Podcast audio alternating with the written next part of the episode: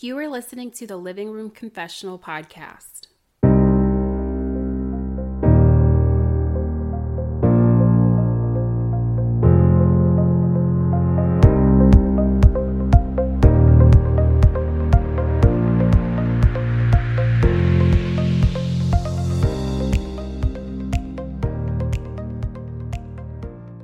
Guys. Welcome back to another episode of the Living Room Confessional Podcast. I'm your host, Courtney. So, before we get started, I do have to say if I sound like I'm in a tunnel or I'm very nasally, I am coming off being sick and I'm still a little congested. So, I apologize now if I sound really weird. But let's go ahead and jump in and kick off today's episode. Today's word is courage.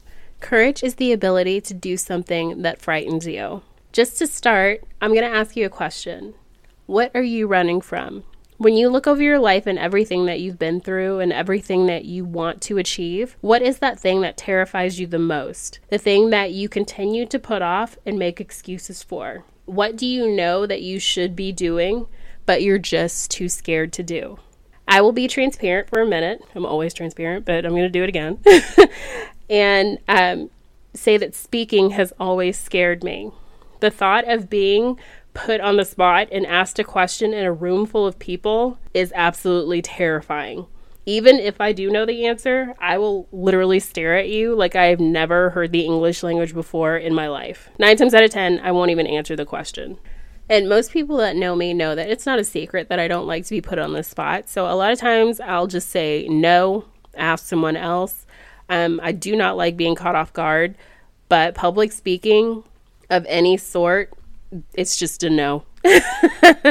no, I will pass. I really need to be able to gather my thoughts. And when you put me on the spot, it's like I'm a deer in the headlights and I'm just going to freeze. Now, after what I just said, you're probably thinking, how on earth do you even have a podcast?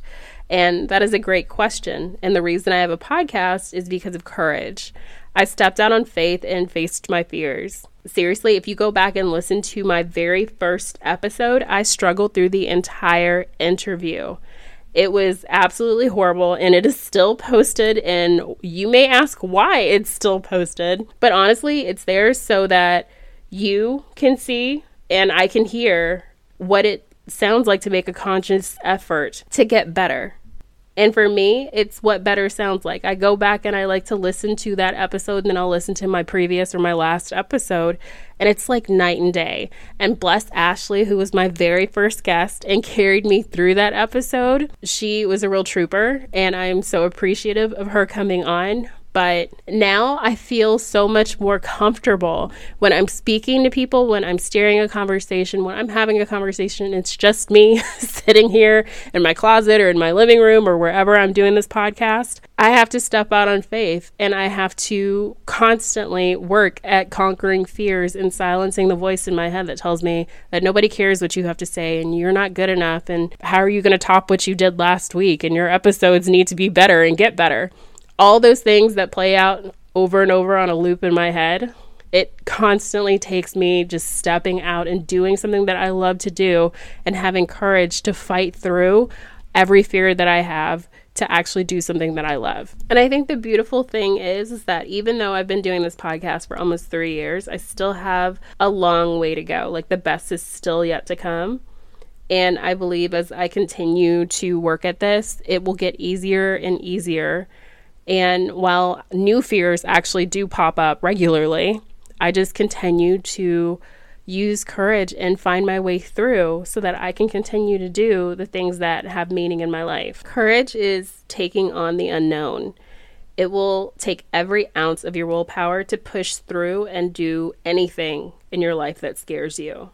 Nelson Mandela once said, I learned that courage was not the absence of fear, but the triumph over it. The brave man is not he who does not feel afraid, but he who conquers that fear. We are not born with fear, it's a learned behavior. I love watching babies because they are bold. and I don't know how much time you spend around children, but if you have ever hung out with a toddler, they are some courageous little beings. That's all I can really say to describe them. They're a little crazy, but they are courageous as I don't know what because a lot of them haven't learned fear just yet. They're all very, very curious. They will try to run across a parking lot full of cars, they'll try to fly by jumping downstairs. They talk back to adults, and it is one of my favorite types of arguments to instigate.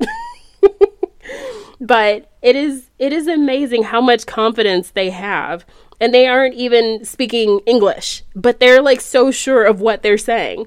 And I know baby talk sounds like Klingon to me, and I don't know if it sounds like that to you, but they're always so sure in what they're saying. And like some of them have like the hand gestures and all that stuff down, and they're just like little psychos. They're just I love kids, don't get me wrong, but they're just like a little powerhouse that is just so sure of themselves and so confident and full of courage, and they're not scared of anything, and they will talk back to you and not even bat an eye.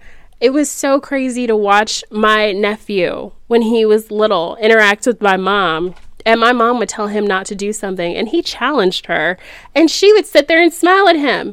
But as an adult, I was terrified of my mother. I would never do what that child was doing. And I know, like, that's a grandbaby and all that, but still, like, that kid had some guts because, like, that woman put the fear of God in me. And even as an adult, I would not step up to her the way he used to, like, poke at her and talk back and just do everything. She thought it was cute, but the minute I did it, it was just like, you want to meet Jesus?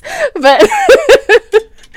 but just they just they just haven't had that fear instilled in them that life that comes later in life and that is learned through watching their parents watching other people the things that they're taught throughout their life um, that kind of slowly pulls them into reality that we all know as adults. And the crazy thing is when you think about it as they slowly move towards adulthood and you see it the the learned fear and this new learned behavior really start to take hold of who they are it's actually really sad to see as they start losing confidence and losing courage i actually read an article years ago that said little girls start losing their confidence at the age of 9 just imagine how early they probably start becoming fearful of things, which I'm sure it happens to boys and girls long before that. As we get older, a lot of us have to consciously make an effort to relearn how to fight our fears. Something we once had in abundance, that courage that is now faded as an adult, you have to relearn how to fight against it, how to fight against the fears, and restore that childlike courage. In order to do this, we need to be honest with ourselves about how we became afraid and what we are afraid of and, and why we're afraid of it. Fear starts in the mind. What negative thoughts are you having that are holding you back? How can we change those thoughts and transform them into positive thinking? A few options are speaking with a therapist, using words of affirmation, or positive reinforcement. Build your skills if you have fear of the unknown. Learn, do research, find someone who has already done what you want to do, and ask questions. The more you know, the more prepared you will be. The lack of preparation leaves room for doubt in your abilities.